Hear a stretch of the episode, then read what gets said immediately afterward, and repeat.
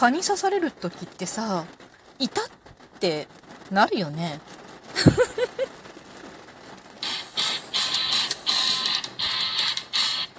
今日もなるようになるさ。皆さんこんにちは。アラフォー母ちゃんこと冬木玲です。この番組は私冬木玲が日々思うこと、本の朗読や感想など気ままに配信している雑多な番組です。毎週月曜日恒例にしたい サッカーの練習を見学しながらの配信となっております。雨の音がホイッスルの音よりも激しく聞こえるような気がします。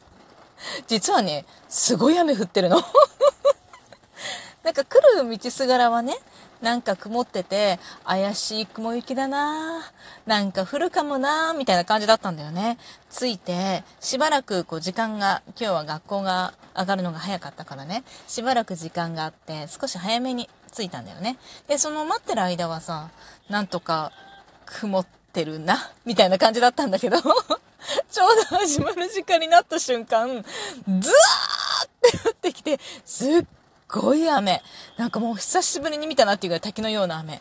で、一旦みんな避難ってことになったんだけど、結局ね、もうせっかくだからやろうぜ、みたいな感じで、サッカーの練習が始まりました。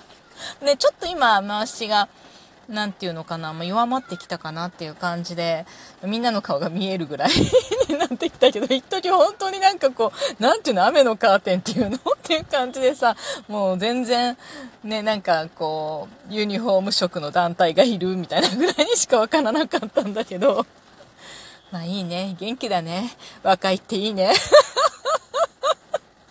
でもさ、この間ね、なんか、あれ、どっ買い物してた時だったかな？なんか知らないさ、おばさんに話しかけられて、おばさんと言ってももう随分年配の方で、70とか、行ってらっしゃるのかなっていう感じの方だったんだけど、もう若いからいいわねとか言われて ええと思ったけど、まあ、確かにね、半分ぐらいしか、半分とはちょっと言い過ぎかもしれないけど、まあ、対してその方に比べたら私もまだ生きてないよねって思ってさ。まだまだやれることはきっとあるなと 思いつつ、まあ、これからもね、頑張っていきたいなと思います。最近ね、なんだろう、少し浮上してきたなっていうのはあるんだけど、人生の中でさ、もうそのなんていうの、こう全、なんていうかもう気持ち的に落ち込む時期っていうのはいろいろあると思うのよ。もう今回はさ、なんかね、寝不足は、ダメだなって思った。限界を多分超えたんだと思う。いろんな負担はいっぱいあったけどさ、まあ、生きていく中でいろんな負担はいっぱいあるじゃない。で、比較的そういうのには強いタイプだと思うのよ。だけど、気がついたら、もうなんか、全てのやる気がなくなっている状態になっててさ、もう何もかもほっぽらかして、なんか生きるのに必要な最低限をなんとかクリアして生きてたなって振り返ったら思うわ、みたいな感じで。まあもう元気になったから言えることなんだけどさ、ほんとね、寝ないとダメね。一週間ぐらいほっぽって、あ、前回も話したような気がするわ。寝たら、そしたら元気になったんだけど、まあその分のね、だから月が回ってきたというか、なんか睡眠第一に行きたいかなって思う。1年間のね、なんか強烈な睡眠不足っていうのはやっぱり精神に異常をきたすよと分かったよ 本当に、あの、なんとかしてね、寝る時間を確保しないといけないなと反省しました。最近はちょっと、まあ、いろんなことをまた、ゆっくりやっていこうかな。ほら、断捨離じゃないや。片付けとかね、結構ポコポコ捨てられるようになったから、いらないものはポンポン捨てられるようにはなってきたんだけど、そもそもさ、しまい込んでいるいろいろないらないはずのものがあるんだよね。それを出してくるのも億劫でさ、いや出してくるとまた散らかるじゃん。いや、今も散らかってるんだけどさ、これ以上散らかったらもう手がつけられないじゃん、みたいな感じになってね。でも、そのしまい込んでいるいらないものを何とかしないと、こう、出てるもの入らないじゃん すっきりしたいのよ。だってホテルって何も出てないじゃん。だからね、いつになることやら。っていうわけで、まあでもね、目標を掲げて、そこに向かって、そこを向いていれば、いつか到達するはずだと。だってゴールは逃げないからさ。自分が進めばいつかたどり着くよって思うんだよね。で、今日はお返しトークに行きたいと思います。AOK さんからいただいております。レイさん、鍵盤ハーモニカのマウスピースの貸し借り、絶対しないと思う。私、レイさんとあんまり年変わらないと思いますが、学校時代一度もマウスピースの貸し借りは見たことないです。ってことは、リコーダーもですよね。関節キスが憧れとか言うのよく言ってるけど、それだったら毎回わざと忘れちゃうかも。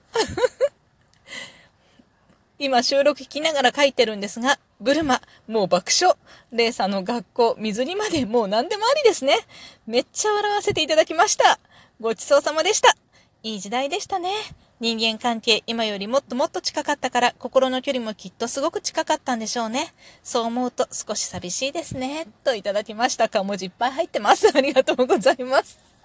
そう、これもだいぶ前に話したような気がするけど、マウスピースのね、あの、鍵盤ハーモニカのね、マウスピースの貸し借りをしたな、とかさ。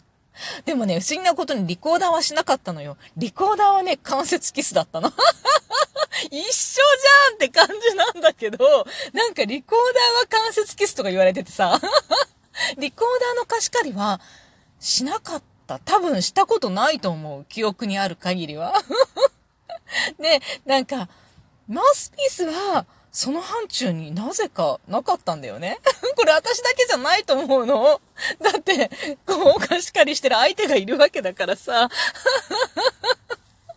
面白いよね。なんかこう、なんだろうね。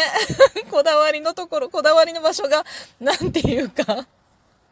まあ、いい時代だったね。確かに。うん。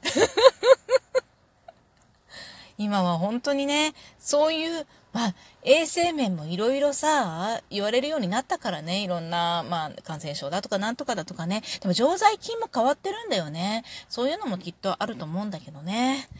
まあね。いろいろ時代によって懐かしむべきところと、なんかこう改善されて喜ぶべきところと、まあなんていうかさ、見てる場所によって全然違うよね。同じ事柄でもね。楽しく行きたいと思いますね。ありがとうございました。a4k さんからはこの後のウクレレのね、ウクレレ祭り、いや違う違う違う、あの、ピンク祭りの時にね、ウクレレに参加させてもらったんだけれども、その企画のお誘いとかいろいろいただいておりました。ありがとうございました。それから、タカさんからいただいております。こちらは大好きとともにいただきました。レイさんこんばんは。最近は AOK さんみたい、違う。最近は AOK さんが僕みたいなどこの馬の骨かわからないやつを 優しく受け入れてくださり、仲良くさせていただいています。いつか AOK さんとレイさんのコラボ聞いてみたい。それまでは何としても生き続ける覚悟です。レイさん大好きってハートがもうめっちゃいっぱいあります。ありがとうございます。じゃあこれは AO せん、AOK さんとのコラボはなかなかしない方がいいってことだよね。そこまでは生き続けるってわけだから、まあ本当に私がいなくなる、本当直前ぐらいに AOK さんやりましょう。っていうかさ、このさ、どこの馬の骨ともわからないのはさ、みんな一緒だよね、この世界ね。みんなお互い誰だかわからない状態だからね。でもなんかそのリスナーさん同士とか、ドーカーさん同士のこの関係性がある中でどんどん輪が広がっていくのは楽しいし、嬉しいことだよね。というわけで、いつもありがとうございます。タカさんからはもう一ついただいております。こちらは大好きと柏餅と一緒にいただきました。柏餅ってことはさ、5月5日の節句の時でしょ？ってことは近づいてきたよね。5月だから今月だもんね。お便りの返信がだいぶ近づいてきました。ありがとうございます。こんにちは、こんばんは。タカと申します。耳の内耳の関係、耳の内耳の関係って面白くない、重複してね。内耳の関係。あれ、まっすぐ直線とかさ、よく言うのあるよね。耳の内耳の関係下で車の駐車に苦労する収録を聞きました。僕は2回目のうつを発症した時に左耳からキーンって音がしてから左耳があまり聞こえなくなり、同時に平行感覚がわからなくなり、うまく後方駐車ができません。うわーん。